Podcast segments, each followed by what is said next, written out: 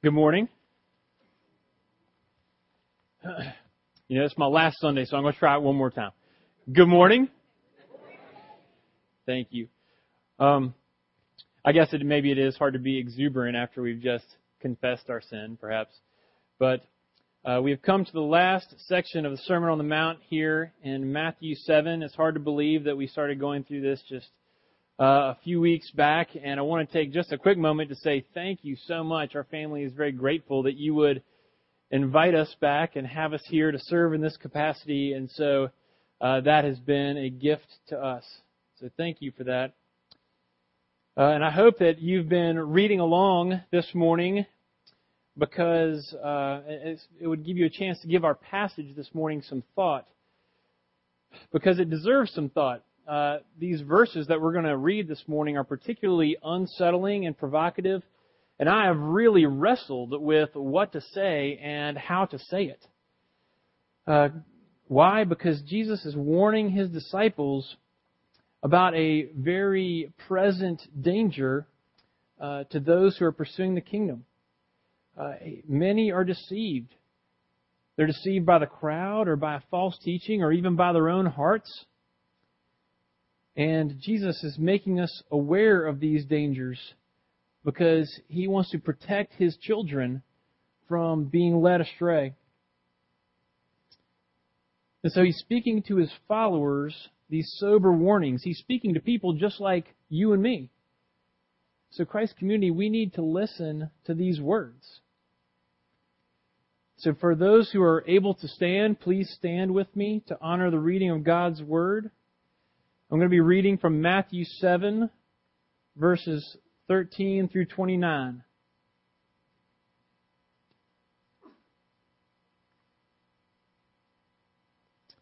Matthew 7, verses 13 through 29. Enter by the narrow gate, for the gate is wide and the way is easy that leads to destruction, and those who enter by it are many. For the gate is narrow and the way is hard that leads to life, and those who find it are few. Beware of false prophets who come to you in sheep's clothing, but inwardly are ravenous wolves. You will recognize them by their fruits. Are grapes gathered from thorn bushes, or figs from thistles? So every healthy tree bears good fruit, but the diseased tree bears bad fruit. A healthy tree cannot bear bad fruit, nor can a diseased tree bear good fruit. Every tree that does not bear good fruit is cut down and thrown into the fire. Thus you will recognize them by their fruits. Not everyone who says to me, Lord, Lord, will enter the kingdom of heaven, but the one who does the will of my Father who is in heaven. On that day, many will say to me, Lord, Lord, did we not prophesy in your name? and cast out demons in your name, and do many mighty works in your name. And then I will declare to them, I never knew you. Depart from me, you workers of lawlessness. Everyone then who hears these words of mine and does them will be like a wise man who built his house on the rock. And the rain fell, and the floods came, and the winds blew and beat on that house but it did not fall, because it had been founded on the rock. And everyone who hears these words of mine and does not do them will be like a foolish man who built his house on the sand. And the rain fell, and the floods came, and the winds blew and beat against that house, and it fell, and great was the fall of it. When Jesus finished and when Jesus finished these sayings, the crowds were astonished at his teaching. For he was teaching them as one who had authority and not as their scribes. It's our practice at Christ Community to take a moment to uh, consider uh, the reading of God's Word, so please be seated and take a moment to let God's Word speak to you. This is the time in the service when we dismiss the kindergartners and first graders.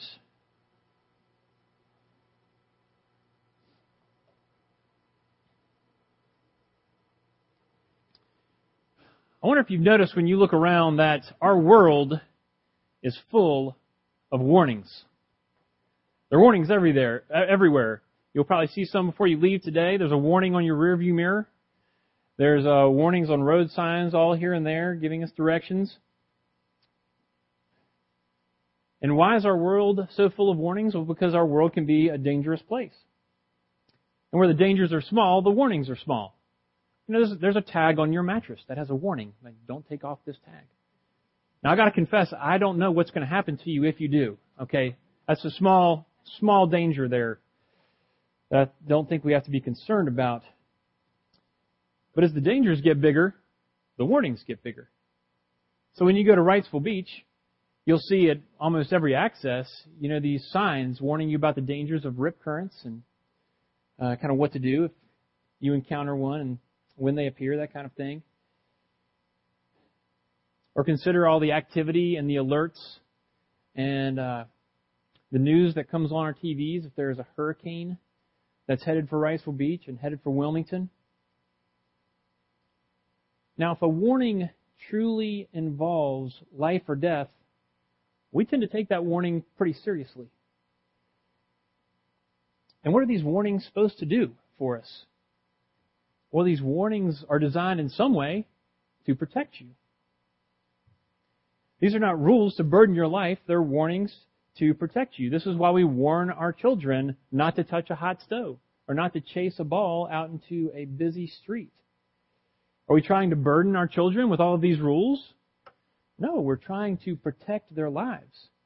And we recognize that they need our protection and our intervention and that terrible things can happen if there are no parents there to warn them. In the same way, Jesus warns his children of some very real dangers that they will face as they seek life in the kingdom. And these warnings he gives are all the serious kind. Each danger is a life or death situation. He warns his followers in the passage we read about a false path, about false prophets, about a false profession.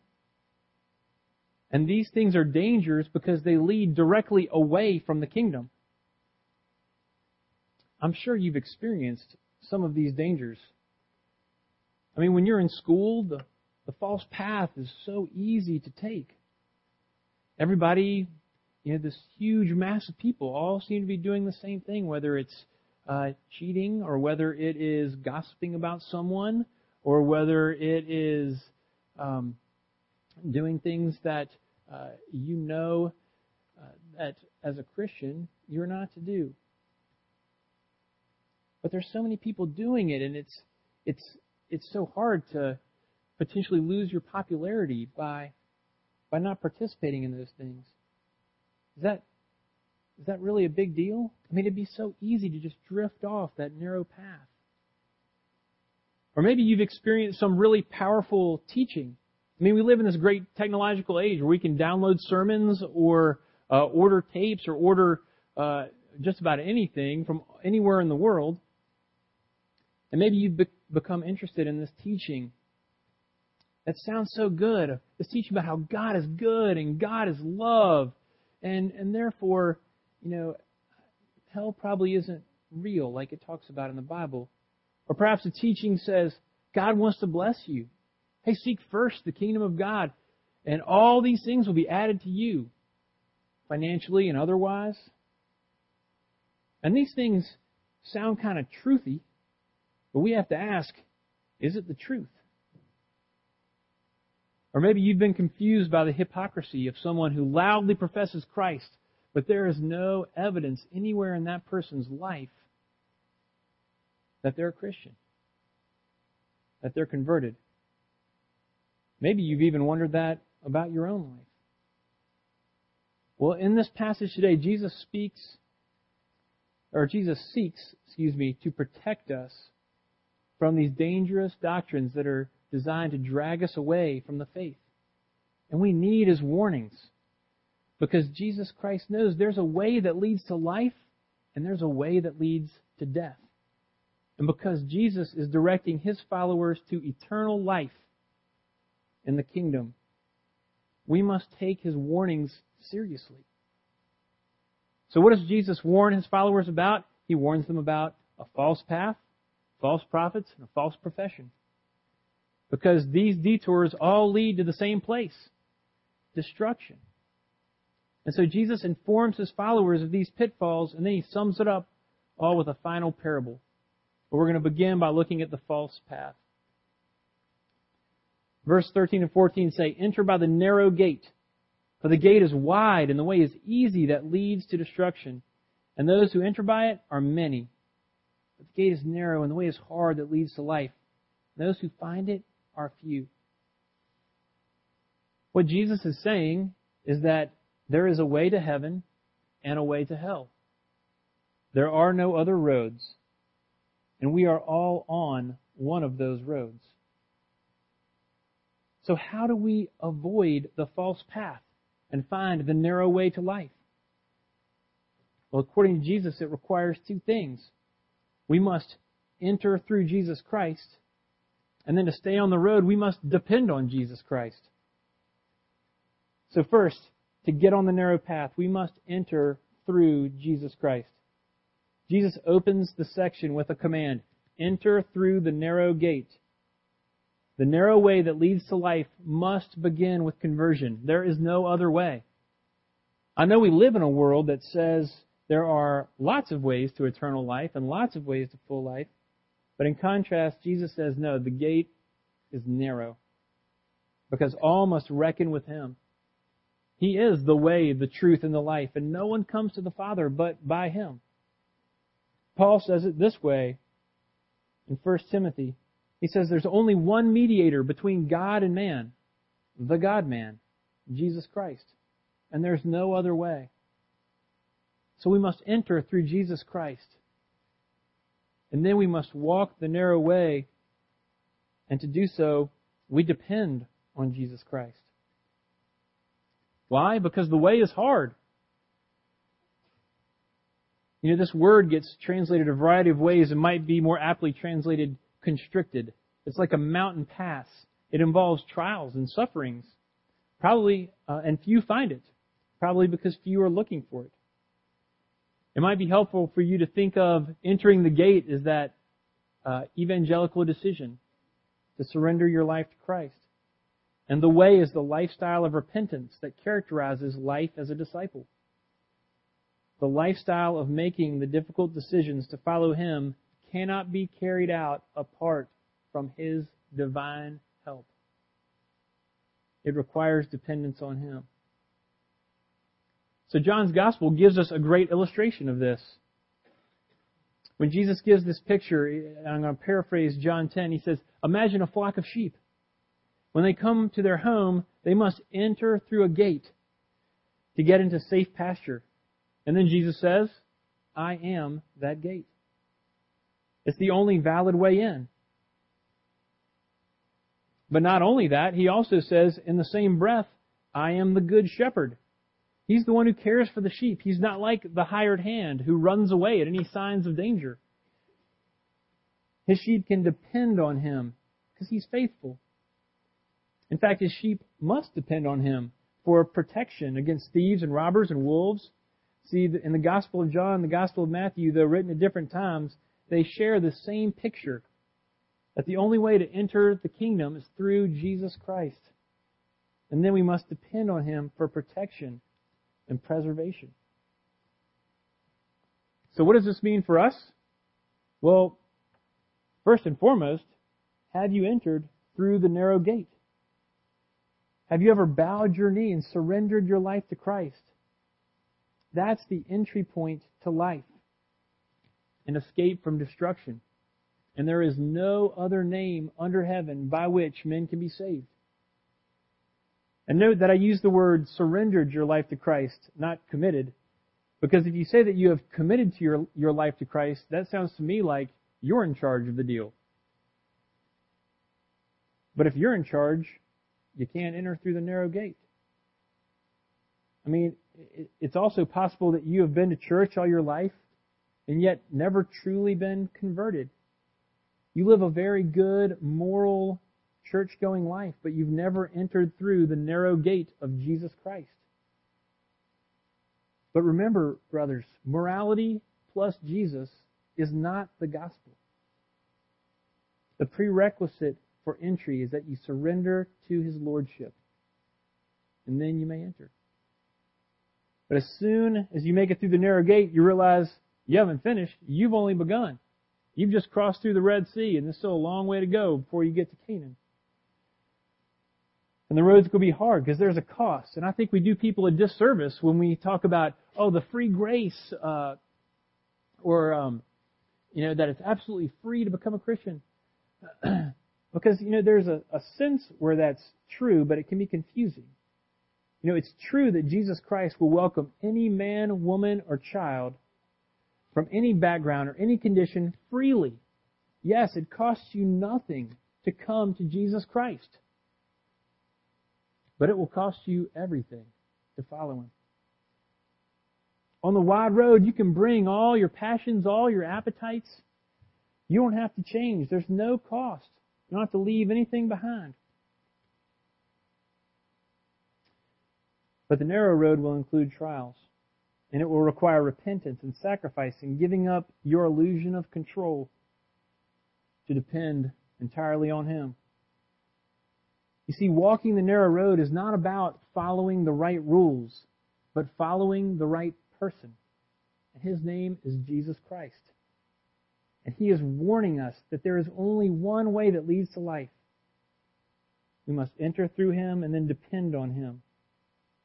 You see, Jesus is directing his disciples to life in the kingdom. So we must take that warning seriously. So the second warning Jesus gives his followers is about false prophets. He says, Beware of false prophets who come to you in sheep's clothing, but inwardly are ravenous wolves. You will recognize them by their fruits. And then he talks about how you can't gather good fruit from a diseased tree, and you don't gather bad fruit from a good tree.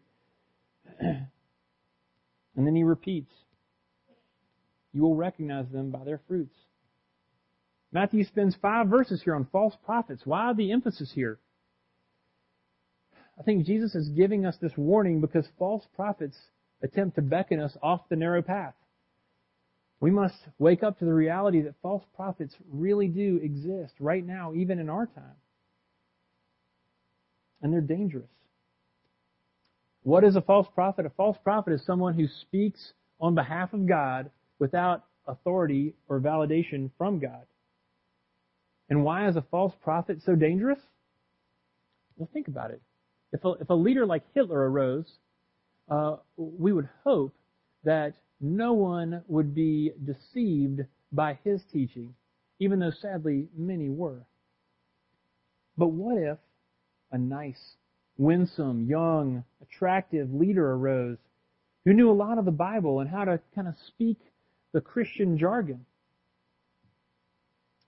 And he or she began to influence a lot of people. That person would be dangerous. And what if they were teaching your children? Or what if they were teaching people who are children in the faith? because false teachers are dangerous. Jesus warns us about them. And how are we to respond to them?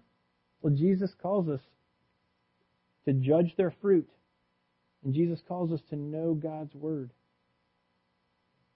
So we must judge their fruit. Not judge in the sense of condemn, but judge in the sense of use our judgment. Last week we spoke about the wrong kind of judgment in Matthew 7, but Jesus is calling here for the right kind of judgment, which is in John 7. Jesus says twice of false prophets, you will recognize them by their fruits. So we have to assess what the life and teaching of this person is producing. Jesus is explaining that false teachers may not be distinguishable by their doctrines, so we must test their fruit. That is the deep products of their lives and of their teaching. If inwardly they are ravenous wolves, the way to find out is to judge the fruit of their lives. Jesus wants his followers to understand that a wolf that infiltrates the sheep pen is dangerous and that we need to respond with right judgment because a lot is on the line. And we must also know, secondly, God's Word. This is not said explicitly, but I thir- certainly think that it is intimated here. Certainly we would have to know God's Word in order to have any kind of standard by which to judge the bad fruit. Jesus notes that thorn bushes can't produce figs, nor can a good tree produce bad fruit. And this prepares us for what God's Word says just a few chapters later in Matthew 12 that out of the abundance of the heart, the mouth speaks. But there's another reason I think we need to know God's Word. Did you notice which tree got cut down and thrown into the fire? Was it the tree that produced bad fruit? That's not what the text says. The text says any tree that fails to produce good fruit will be thrown into the fire. See, people who run orchards don't put up with rotten trees. They take up space and they're afraid that they're going to spread their rotten disease to the good trees. So we can apply this passage to the teaching we receive, but we also must apply this passage to the teaching we give. And we must know the Bible, both to judge good fruit out there, to judge and to produce good fruit from within ourselves. So I think of a couple of examples. I can remember sitting around um, uh, with my children watching a movie, and we had gotten these uh, Bible, some Bible series on these VHS cassettes kind of given to us, or we got them at a yard sale or something. And they were very old and looked very traditional, and we were going to sit down and watch Jonah together. And I thought, wow, it's, it's a Bible movie. What could be wrong with that? And so here we are watching Jonah, and it's this, you know, kind of old school cartoon, and Jonah is uh, disobedient first, but then um, after he's swallowed by the whale, he comes back to the city and he preaches and Nineveh repents. And what happens after that? Jonah celebrates, and he's a hero. And everybody's happy, and they're all cheering, and then they sing the song, and the movie ends. And I thought, wait a second. And, you know, I went and grabbed my Bible. Hey, kids, uh, this is a good chance to talk with them about something is that that's, that's not what happens in the Bible. And, um, that was a case where I had to use my judgment to say, you know what, that's not right. And I don't know if they're trying to like make a point or make everybody happy or what they were trying to do with that video, but that was not right. And thankfully in that circumstance, I knew enough about my Bible to call it out. But there are even more dangerous things than that. And I can remember a decade ago at UNCW, there were a couple of people who became very influential in a parachurch ministry there. And they began teaching things that sounded so good that had to do with the Holy Spirit and having to do with really walking and living a holy life. And I mean, doesn't that sound great? But after a period of time, the fruit of their life showed that these people were false prophets, that they were not, that they did not represent or really know or speak the truth of Christ. And later they uh, disappeared in some kind of sketchy circumstances. But in the process, they had confused a huge number of Christians there at UNCW. In fact, there's still uh, still damage in some people's lives from that very event, those events a decade ago.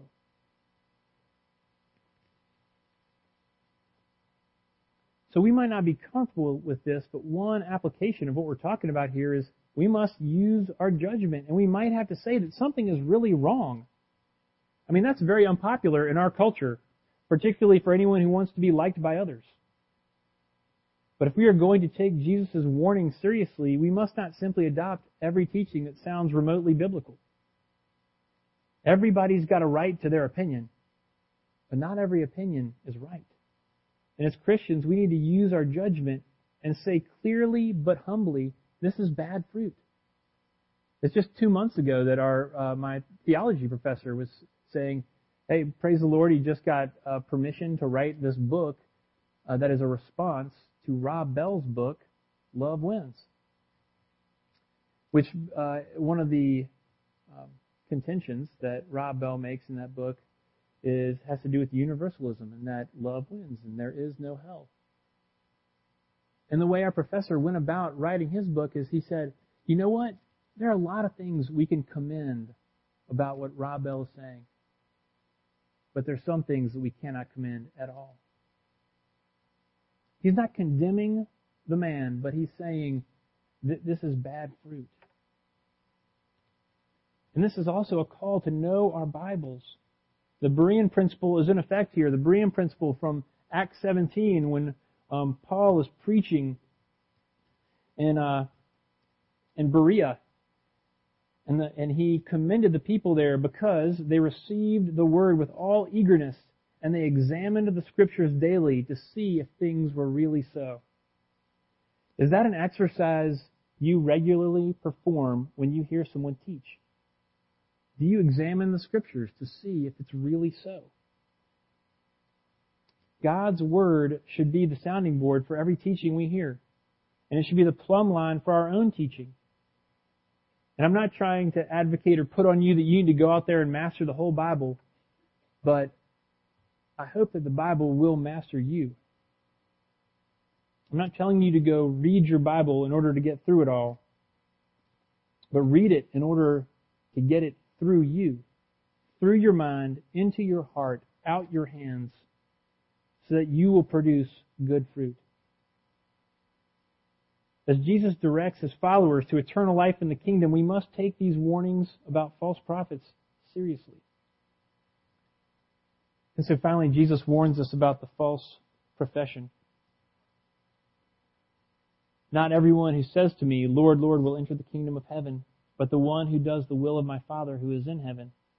On that day, many will say to me, Lord, Lord, did we not prophesy in your name, cast out demons in your name, do mighty works in your name?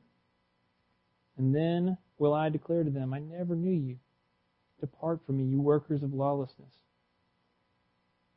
I mean, let's be honest, this is an alarming passage. Here Jesus warns his followers that many who call him Lord will not enter the kingdom of heaven. Why? How is this possible? because it's a false profession. See verse 21. These are people who say, but they don't do. So how are we to respond to this warning? Well, we must do the will of God. Jesus says that not everyone who calls him Lord, Lord will enter the kingdom of heaven, but those who do the will of my Father. Jesus describes a group that has done a lot of stuff in God's name. They're expecting to earn God's favor. And when they ask, you know, they're expecting an affirmative answer. Did we not prophesy? And did we not do mighty works? Did we not cast out demons in your name, in your name, in your name? They did these things in Christ's name, but they were Christians in name only. What characterizes the true Christian is not a loud profession, but true obedience to the will of the Father. So what is the will of the Father? Paul says in 1 Thessalonians 4 3, this is God's will for you, your sanctification. Well, who's in charge of that? Well, He is, praise God, by the power of His Holy Spirit. So once again, doing the will of God is not frenzied religious activity, but it's a surrendering and a yielding to Him. And we must seek intimacy with God. We must do the will of God and we must seek intimacy with God. At the end of this section, Jesus says the same thing that he will later say to Judas Depart from me. Why? Because Jesus says, I never knew you. Even despite all the activity in Jesus' name, Jesus looks him in the eye and says, I never knew you. I gotta be honest. That hurts me to hear that. Because the implication is that if Christ had ever known them, he would have loved them to the end, like it says in the Gospel of John. And it doesn't mean, it doesn't just mean that we know Christ, but Paul puts a different spin on this in Galatians when he says, if anyone loves God, he is known by God. So we know him, but like any intimate relationship, what seems to be critically important is that we also permit ourselves to be known by God. that he knows us. So I think Mary and Martha, the story from Luke 10, presents a good illustration here of what we're talking about. So Jesus enters a village and a woman named Martha invites him into her house, welcomes him in. She had a sister called Mary, and Mary sat at the Lord's feet and listened to his teaching. She sought intimacy with Jesus. But Martha was distracted with much serving. She was busy doing all this stuff for Jesus. And she went up to him and said, Lord, do you not care that my sister has left me to serve alone? Tell her to help me. But Jesus says, Martha, you are worried and troubled by so many things, but only one thing is necessary, and Mary has chosen it. Mary has chosen the good portion, doing the will of God, letting me speak into her life, letting me shape it and form it with my words. And that's not going to be taken away from her. You see, all of Mary's religious activity wasn't leading to intimacy with God. We can do so much stuff for God without intimacy with God. She was right there attempting to serve God, but it was Mary who was doing the one thing that was necessary, doing God's will.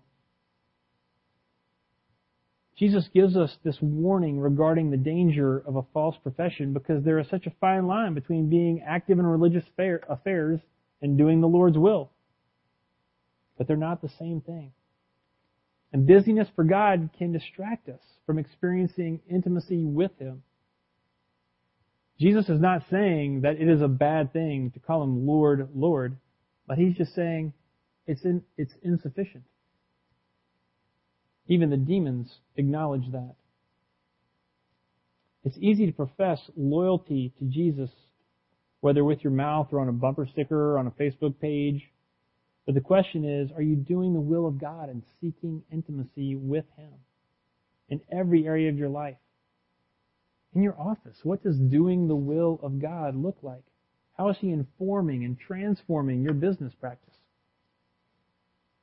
For those of you in school, what does it look like to do the will of God by letting Him sanctify, make you holy, redeem you, set you apart?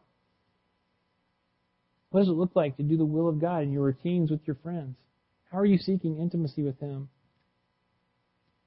You know, I think we recoil at the idea of the prison guards putting a purple robe on Christ and calling Him Lord and mocking Him and beating Him. But when we call Him Lord, but then we don't do what He says or seek any intimacy with Him, then we are mocking Him in a very similar way. So we must take this warning seriously. So here we have the final parable, a summary illustration of the three warnings that Jesus has given us. What are those three warnings? Well, first, Jesus warns his followers about the false path. Instead, he calls us to enter through him and to depend on him. Second, he warns us about false prophets and he calls us to judge their fruit and to know his word. And lastly, he warns us concerning false profession, and he calls us to do his will and to seek intimacy with him. And then Jesus tells this story about two men. Everyone then who hears these words of mine and does them will be like a wise man who built his house on the rock. The rain fell, the floods came, the winds blew, beat upon the house, but it did not fall because it had been founded on the rock. And everyone who hears these words of mine and does not do them will be like a foolish man he built his house on the sand. The rain fell, the floods came, the winds blew, beat against that house, and it fell. Great was the fall of it. Initially, there's only one difference between the wise man and the foolish man. Did you catch it? What describes the wise man? He who hears my words and does them. What describes the foolish man? He who hears my words and does not do them. I think this is a great danger for those of us attending church in Wilmington, North Carolina here today. It would be so easily easy to merely hear Christ's words and never do them. But everything else in that final parable is built on that. Both of these men hear Jesus' words, but only the wise man does them. And by doing them, he is building his house, his habits of life, on the rock. That is the words of Jesus Christ.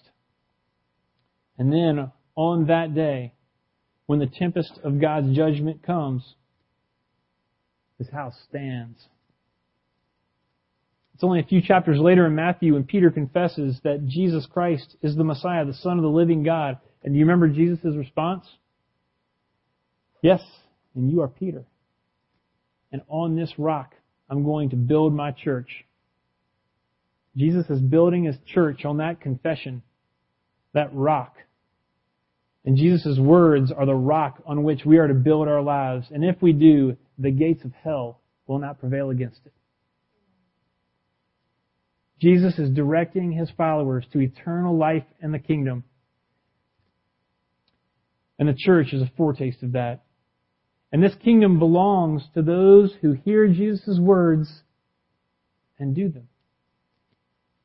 Later in Matthew, Jesus laments how he longs to gather Jerusalem under his wings, but they would not listen. So he warns his followers against three main dangers that could keep them from doing what he commands.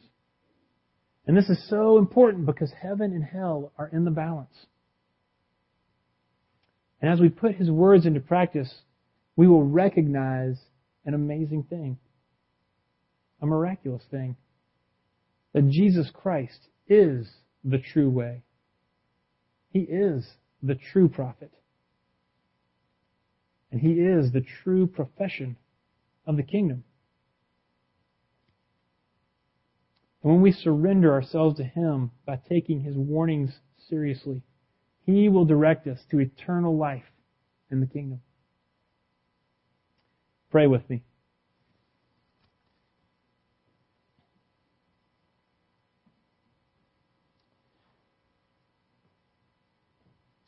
Father God, I pray these words would make their way down into our, our souls. Oh Lord, don't let us become numb to your word. That we would hear it and be unchanged. Thank you, Lord, for your Holy Spirit who intercedes and prays on behalf of us. And Lord, would you lead us to putting your words, your will, and your way into practice?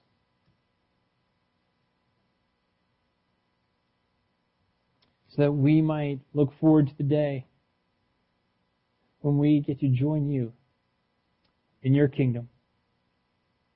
Pray this in Christ's name.